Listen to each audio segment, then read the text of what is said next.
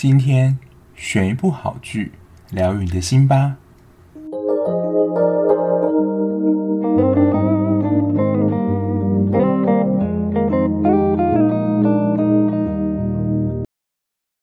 Hello，欢迎收听今天的节目。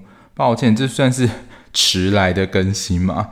因为这几天高雄整个下大雨，就完全没办法录音。就是只要一录音的话，那个雨水声马上就会收进去。我相信大家也不想要摧残自己的耳朵吧。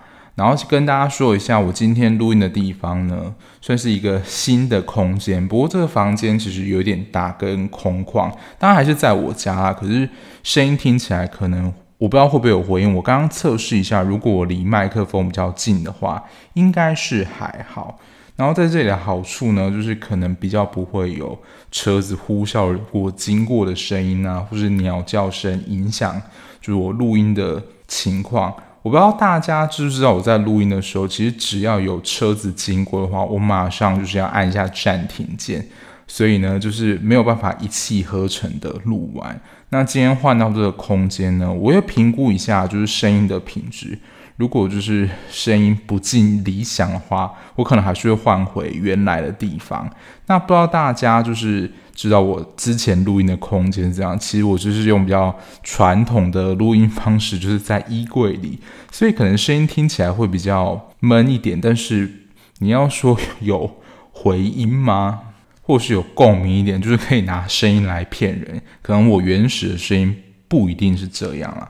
好，没关系。我们今天在这个比较安静的地方录音录看看。那今天要讲的呢，其实是一部日剧。那这个主题其实之前已经谈论过，之前还做过三部曲，就是也关于婚姻。但婚姻这一件事情，其实可以分成很多个阶段来讨论，包括可能交往啊，然后到中间婚姻的经营，然后生孩子，甚至到离婚，都是可以，就是单独拿出来做一个剧这样。那今天要做的呢，其实是走到比较后段的，是离婚活动。它是一部日剧。那当初在选这一部剧的时候呢，其实也完全是纯粹是跟风。哎，好像蛮多人在看这部剧的。然后我在看那个桃子姐的 podcast 的时候，她也有介绍这一部。那我就在想说，哦，就来看一下，就是大家最近在疯什么日剧这样。那其实从剧名就可以知道啊，离婚活动其实就是在讲有关离婚这件事情。可是我看完剧之后啊，它的离婚活动其实这个活动是离婚里面可能有很多其他的手续，包括财产的分配啊，如果你有小孩的话，子女的抚养权啊，那你们日后的关系要怎么经营？在这个进行的过程里面，所有的活动都可以统称为离婚的活动。那主演呢是北川景子，就我之前在《月薪娇妻》那一集的时候，不是有说过，就只要有日本的，不论是男艺人或女艺人，就是闪婚或结婚的话，就会造成日本股市的就是大跌啊，或是股市当中崩盘的情况。那北川景子呢，也其实是在这个。股票的迷因操作员的其中一个，不过在那个迷因图里面呢、啊，北川景子他算是跌幅里面最少的，不过他也是在这个榜单里面。然后男主角呢是永山英太，他其实是蛮资深的演员，可是说实在，因为我日剧可能看的也不够多，所以我对他其实并没有到很熟悉。但我在看的时候就会一直注意他耳朵，因为他耳朵真的很大，应该就是俗称的招风耳吧。他耳朵真的太抢戏了，看戏的时候不自觉的注意他的耳朵。然后再来一位我想要特别的介绍。所以我在看演员名单的时候，看到这个名字，我觉得很熟悉，可是让我联想到的不会是他演员的角色。他在这一部呢是演北川景子的母亲，而且认真说起来，他的本业吧也不算是演员，但是我只要讲出就是他配音的角色这个名词的话，你可能就会知道说对这个人非常有印象。他是三十晴乃，其实是一位蛮资深的配音员了。那他最著名代表性人物的台词：“我要代替月亮惩罚你。”就是如果你是二十到四十岁这一段区间人，小时候一定有看过，就是《美少女战士》。那他就在里面就是饰演了北川景子的母亲，是从声优界跨到演员界这样子。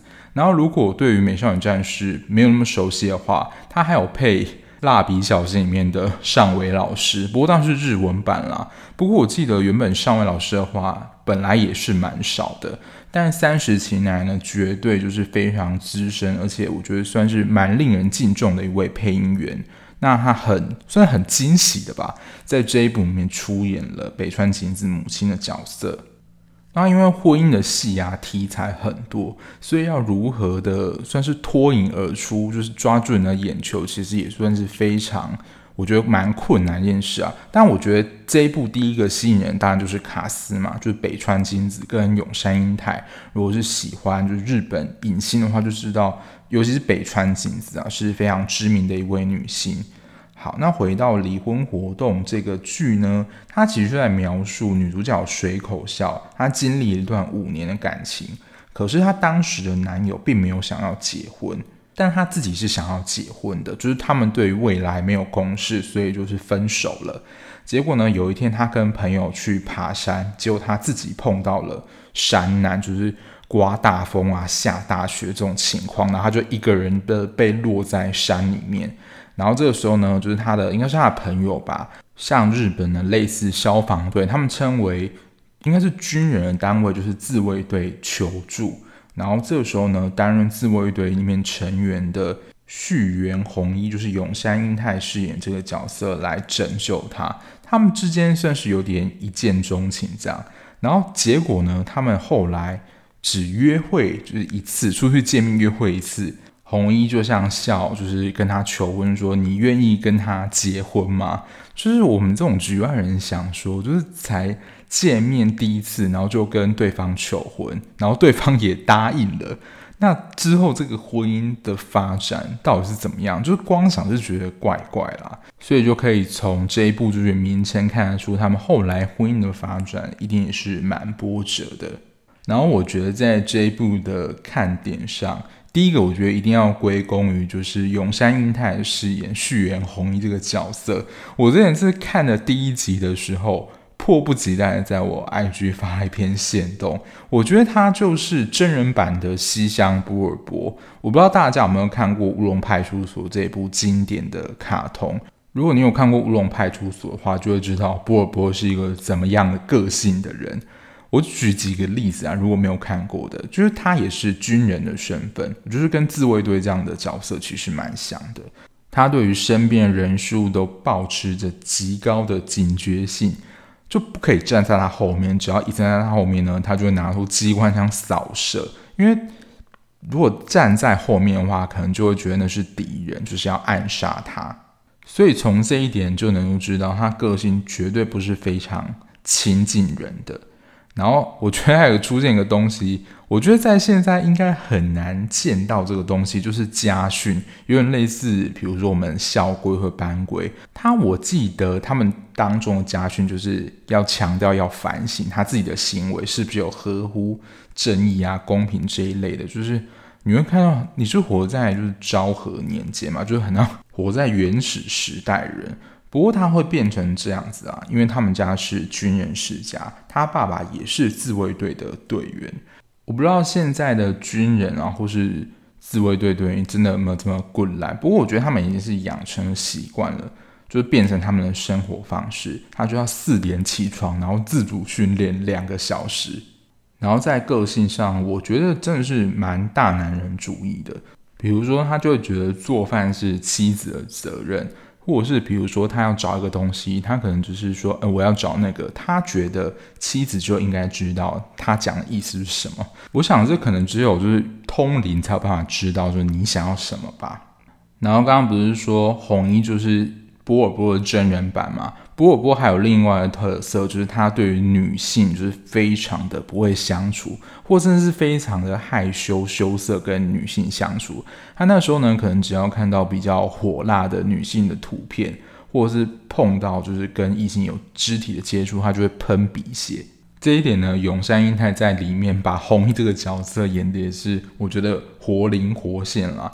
我觉得在乌龙派出所里面，波尔波就自己做了一个很好的结论，他会变成这样的个性呢，也都是因为常年都处在一个男性的环境里面。因为军队里面其实女性的相对就会比较少。所以基本上他跟女性说话的时候，你都会觉得他是在跟长官报告嘛，就完全几乎是没有办法以正常人的对话就是来进行我们之间的交谈。如果大家有经验的话，你就会知道这种讲话方式其实会感到非常的有压力。这个是红衣的设定。大家如果没有想要完整的追完这部剧的话，还是可以打开第一集来看看这个红衣是不是跟我说的一样，它就是西乡布尔波的真人版。那女主角是由北川景子饰演的水口笑，她跟红衣的设定就是差的可能就是天跟地这样的距离。笑呢，他是流行杂志的时尚主编，所以他对于自己的穿衣啊，他们后来家里面买的家具、窗帘怎么样，都非常的有品味。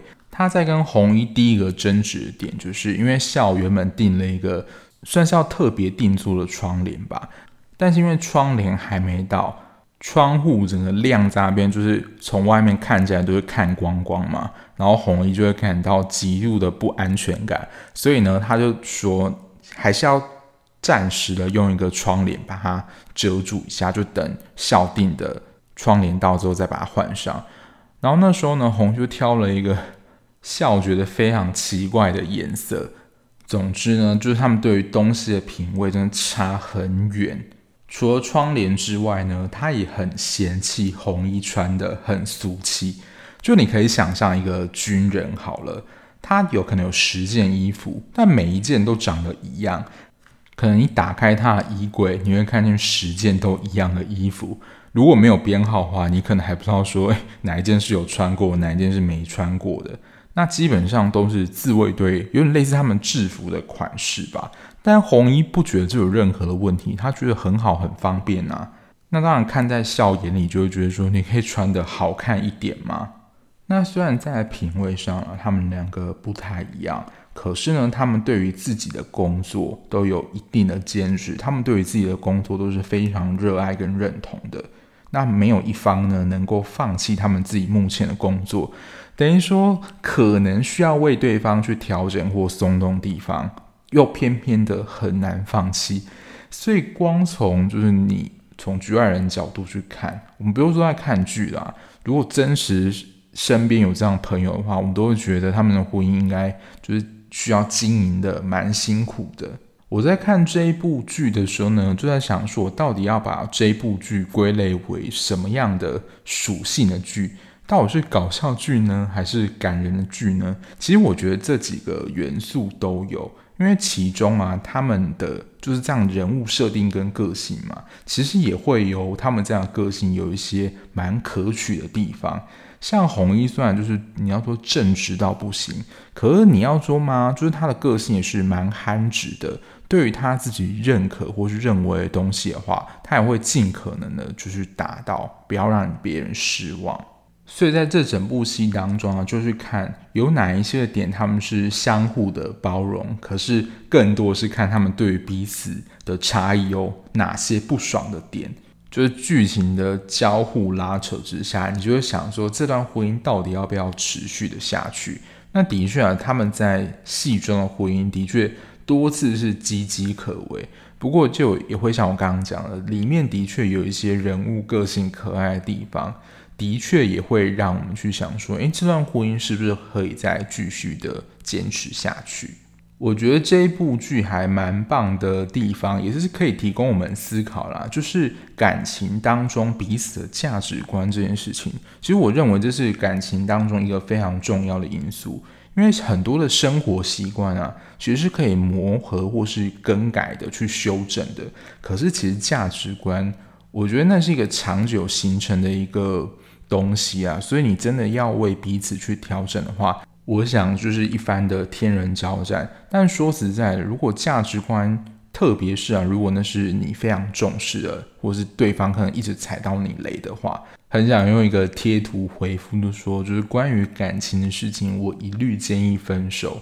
就基本上啊，如果价值观有太大差异的话，我觉得感情真的是会很难的走下去。因为可以从每个人价值观就会知道你自己是喜欢什么样类型的人，就外表啦，可能也是其中一个价值观的因素。但每个人重视的都不一样啊。那一见钟情这件事情啊，我觉得也是蛮有可能的，因为在感情价值观里面的外表可能就是占了很大因素。可是如果因为外表在一起，后面的就是更多的差异是否能够磨合，我觉得可能才是感情考验的开始。其实我觉得就像这部剧一开始进入婚姻这样的情况。我觉得笑可能就是想要赶快投入婚姻，认为婚姻就是一个稳定的归宿跟避风港。可是呢，就真的不是他想的那样，所以我觉得真的也是有一点赌气的结婚啦。因为前一段感情已经交往了五年了，然后没有结果，就是对于青春这件事情，可以说真是一去不复返啊。你要再重新找到新的对象认识，这又是花一个很长的时间了。就这样的情节啦，大家还没有看过的话，可以去看《俗女养成记》，就是预告一下它的第二季，我记得是八月要上了。那《俗女养成记》呢，我个人也是强力的推荐。所以可能交往了很长一段感情，但未果要认识一个新的对象的话，这样情节，请去看《俗女养成记》。好，在进入下一个看点之前呢，我突然想到，就我本来应该要在开头说讲了，但是录录就忘了。就想要来回复一下，就是 Mixer Box 有一个呃日文名称的一个听众的留言，他说希望可以找人就是一起来聊，可能会比较有趣一些。就原本啦有邀另外一个 Podcaster，就是在五月的时候，就是我们想要一起谈一部日剧，可是就是因为疫情爆发关系，所以暂时的延期啦。那等疫情尚未解封之后，我希望有这样的机会能够再跟他一起录音。那另外一个比较现实上面一点，就是因为我身边看剧的人真的是比较少，就是我可以共同讨论对象真的是比较少了，而且就是像我这么疯狂看剧的人，真的你要找就是想要一起录音的，真的可能也比较少一些。除非啦，可能就是等我红到一定的程度，有办法邀请一些人就来跟我一起录音，可能才有办法达成这样的愿望。所以也就是不吝其烦，就是拜托大家，就是在各大平台帮我订阅跟分享，让更多人知道这个节目。好，那第二个看点，我觉得也是这部剧，我觉得编排蛮巧妙的地方。如果大家之前有看过一个就是日本的一个综艺节目，叫做《全员逃走中》的话，那这一部戏的一个设定呢，可以说是全员离婚中，不止主角离婚，他们的爸妈也准备要离婚了。我简单的介绍一下，的红衣的爸妈，就你可以从红衣的身上就看到他爸的影子。他爸对待他妈的方式呢，也就是那种超级标准的。饭来伸手，茶来张口，是这样说吗？反正就是他一个眼神，一个动作，他太太就应该知道，就是要用什么方式来服侍他。所以孝在看到红衣的爸爸的时候，就说：“你跟你爸真的是一个模子刻出来的。”那红衣的妈妈呢？她其实也本来啦，预计等红衣有自己的家庭，然后长大之后，她就要跟他爸离婚。那其实也有说啦。她要离婚呢，并非完全受不了他爸，虽然他的行为的确很让人受不了，不过呢，他更想要是过自己的人生。这在韩剧了解不多也无妨，是一家人，就是本 podcast 的第一集的韩剧。这一部韩剧呢，其实我觉得是蛮推行的，就是有关于家庭的生活。不过这一部是更着重在亲情面，就他的妈妈跟。红衣的妈妈其实就很像，她想要过自己的人生，不再是以谁的太太或谁的儿子身份这样过生活，而是以她自己的名字证明了她自己一个人也能够生活下去的，不再只是就是家庭主妇需要靠红衣他爸爸的薪水啊，日子才能过下去。所以你要说他为了证明自己嘛，他就自己去温泉旅馆工作。那他爸呢，就是一副老生在在，就觉得他妈只是闹闹脾气，一下就会跑回来了。没想到呢，就是红衣的妈妈一去就是离开一个月，他才发觉事态严重了。然后最后呢，红衣他爸还特地跑去他上班的地方，看到是怎么回事。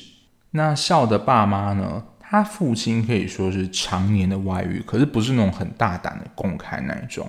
他的身边啦，就是经常有年轻的妹子包围，然后笑的妈妈呢，还曾经主动去抓奸，因为笑的爸爸就会跟一个年轻女生，就是宣称为是他朋友，一起去打保龄球。然后比如说，如果是外遇要诉请离婚的话，不是一定要有证据嘛？所以他这一次呢，就是在笑的爸爸陪一个他的女性朋友出去打保龄球说，主动的去保龄球拍照存证。而且还当面质问他爸：“你这是跟就是女朋友出来吗？”当然，他爸就是很不以为然，就说：“没有啊，就只是朋友这样子。”所以两家的爸爸看起来都是没有什么反应啦，都是妈妈这边主动的想要做一些什么事情来结束这段婚姻。而且后来孝的妈妈呢，也找到了一个新的对象，就铁了心的要离婚。这时候呢，孝的爸爸也才发现不是随口说说。所以整部戏呢，就看了他们三对，就是主角跟主角的爸妈这三对夫妻之间婚姻的，你要说起承转合吗？那父母那边啦，相对来讲就比较单纯一点。主角这一对呢，婚姻当中除了他们两个人之外，各自双方啊都有一些小配角影响着他们的婚姻。像是孝呢，就是交往五年的前男友，他是一个律师。基本上啊，还是跟他有蛮多的联络的。还有他负责的一个编辑作家，那个编辑作家就一直撩他。那他就跟孝放话说：“如果你一直找不到人跟你交往的话，那就跟我交往吧。”这种撩妹话语，正常来讲，可能听到这样话，可能会不自觉的想要赏他两巴掌。可是呢，因为这又是孝的编辑，所以毕竟啊，算是他们出版社的。震慑之宝，所以你也不能够随便的得罪他。所以对于他的一些言行啊举止，就是笑，我觉得算是蛮忍受他的。然后在红衣这边呢，他其实有一个算是心机的女主管，你会觉得这个女的就一直在放冷箭。比如说以第二集来讲，红衣就是邀请孝跟他他们一些部队去烤肉，然后这个心机的女主管呢，就是假借邀请孝一起帮忙。然后把他带离那个烤肉的地方超远，把他放在一个森林里面，然后自己假装先离开。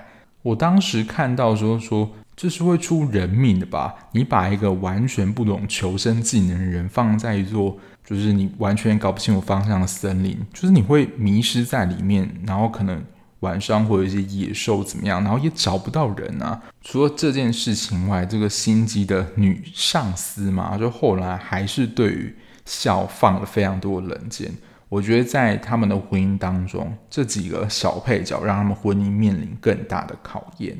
第三个我想要分享的，可能是看这一部，它是一个蛮微小的点啊，所以我不知道大家有没有注意到，就其实里面笑跟他的妈妈，就对于他们自己的长相，他们确实是长得蛮漂亮的，可是他们都因为自己的美貌而吃了一点亏。比如说，在笑的公司里面，他可能自己凭自己的实力啊，得到一个专案的计划。酸葡萄心里的那些人就会说，你得到这个计划，一定就是因为你长得漂亮，根本就不是因为实力的关系才让你得到这个计划的。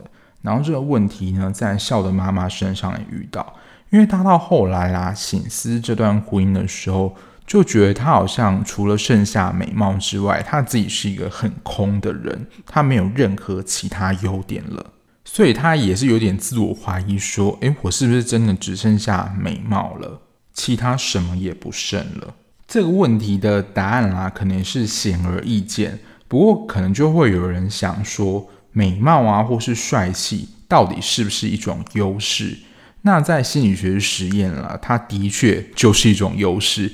所以，帅哥美女，我觉得的确是比较占便宜的。在心理学里面有一个呃名词叫做“月晕效应”，它的意思是说，就如果你有在某个地方特别的突出的话，连带的，就是如果别人推论到另外一件事情的话，他也会觉得就是好的。例如啦，举一个例子。就是美女帅哥可能家里都是香香的，然后肥宅你就会觉得是直接联想就是酸臭这样的词。那我额外补充一下，月晕效应它都是形容好的正向事物。那如果刚刚想到的就是肥宅，就联想到酸臭的话，这叫做尖角效应。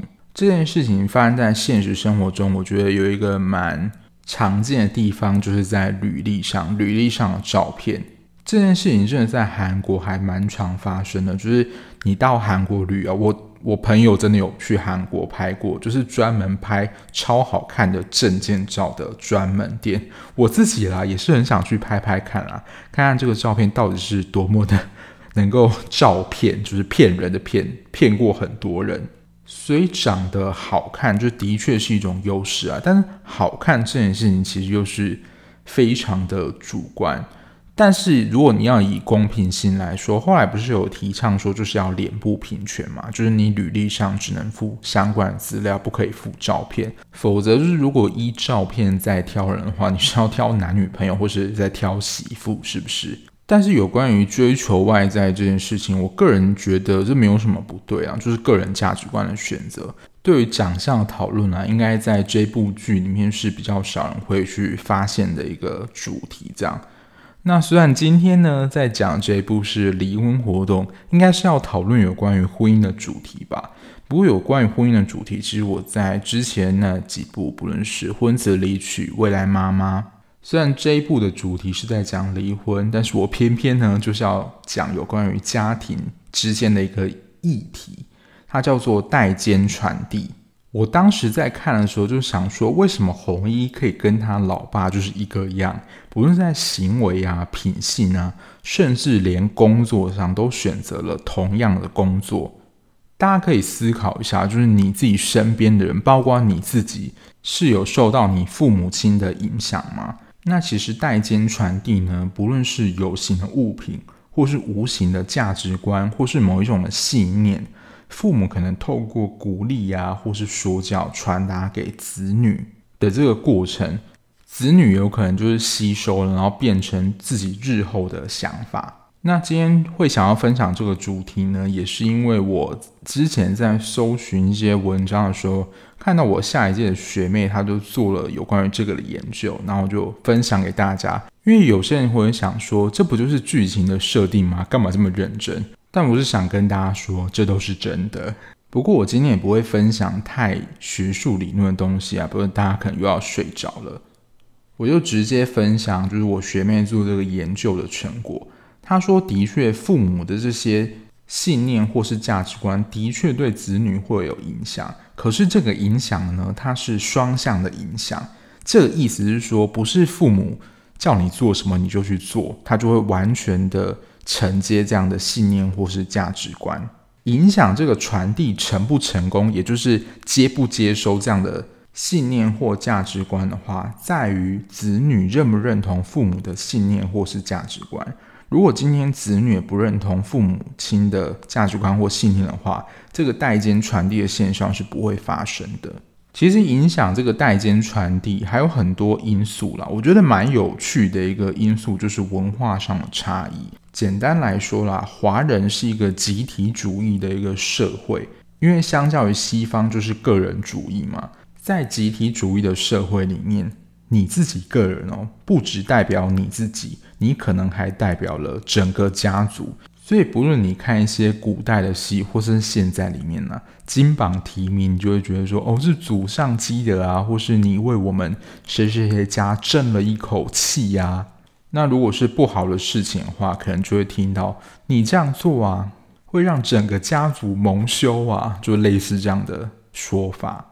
如果回到戏剧里面，你就可以真的非常的清楚看到，红一跟他爸就是一个模子刻出来的，所以你可以看到红一对待孝的方式，就是他爸爸对待他妈妈的方式，就是完全的复制下来。而且你可以说啦，在比如说职业的信念上，可能也是蛮认同，就是男生是负责保家卫国、要保护女人的这样的角色。也完全从他爸的价值信念表现出来，所以如果听到这边的听众了，你可以不妨的仔细想想，你自己有哪一些的，不论是选择或是价值观信念，是受到你父母的影响的，而且跟他们是很接近类似的，就可以留给大家去稍微的思考一下。好的，原本我在要上这一集的时候呢，其实因为它是礼拜六更新嘛，那我如果在当时时间上的话，应该还有最后一集还没有播完。不过我现在上的话，就是最后一集也播完了。我自己整体看完的感觉，它不是漫画改编的作品，可是它的情节很像漫画，包括红衣这样的角色，马上让我联想到西乡布尔波这样的设定。前半段啊，我觉得可以把它当成搞笑剧来看，因为英泰在红衣这个角色上，我觉得有蛮多上演技上发挥。北川景子相对来讲，我就觉得还好。以整个好看度来说，我觉得没有到很必看，可是也是不会让人家弃剧，就是一集一集慢慢的看下来。只是除了角色人物设定外啦。里面的情节，我觉得并没有太多新颖的东西，所以才会被我列为就是可看可不看的作品。然后额外说一下，就是看到永山英太这位演员呢，我一直觉得他在里面的那种中气真的很足，我真的觉得他很适合去当就是演歌的演员，因为那种演歌的声音啊，都要非常的声音，然后低沉有力。不过我在查资料的时候，他好像的确有演过一些舞台剧，然后他的脸有点，你要说娃娃脸嘛，可是他声音又是像能歌那种非常低沉的声音，就是整个脸跟声音也是属于搭不起来的。不过最近如果已经看太多烧脑或是很气氛凝重的剧的话，我觉得这一部剧就可以当成是一个润滑剂，我觉得是蛮好的，也不用花太多的脑，然后剧情上其实也是蛮轻松的。最后最后就不得不提它的主题曲，也算它的片尾曲啦，又是由就是收视保证米津玄师所谱曲。那这一次的歌，我觉得也是蛮有味道的。所以他现在啊，能够为一个剧专门做一个主题曲的话，我觉得就是。我可以成为脑粉，就是他写什么，我觉得都中。这样，我会把歌曲的名称写在资讯栏的地方。如果你是纯粹想要听歌的话，也可以自己上 YouTube 去搜寻。那剧的介绍今天差不多就到这边。那我不晓得现在录起来，我自己刚刚在录的时候有稍微听一下我的声音，是听起来有一些些回音啊，所以我尽量的稍微靠近麦克风就。尽量能够让就整个声音的回音不要这么大。那如果你听到这样的声音，就是这样音质啦，有一些想法或回馈的话，就是麻烦让我知道，就我可以再调整一下，就是我录音的空间或是麦克风的品质。好，那今天的节目就到这边喽。那如果想要 follow 我最新的追剧讯息的话，在资讯栏的地方有我的 IG，就欢迎追踪喽。那什么想要推荐的剧，或者对我的节目有任何建议的话，欢迎在 Apple Podcast 或是 Mixer Box 上面留言，让我知道。每一个留言我都会看，然后如果真的有比较多的留言的话，我会在节目上进行分享。那我们下一节目再见喽，拜拜。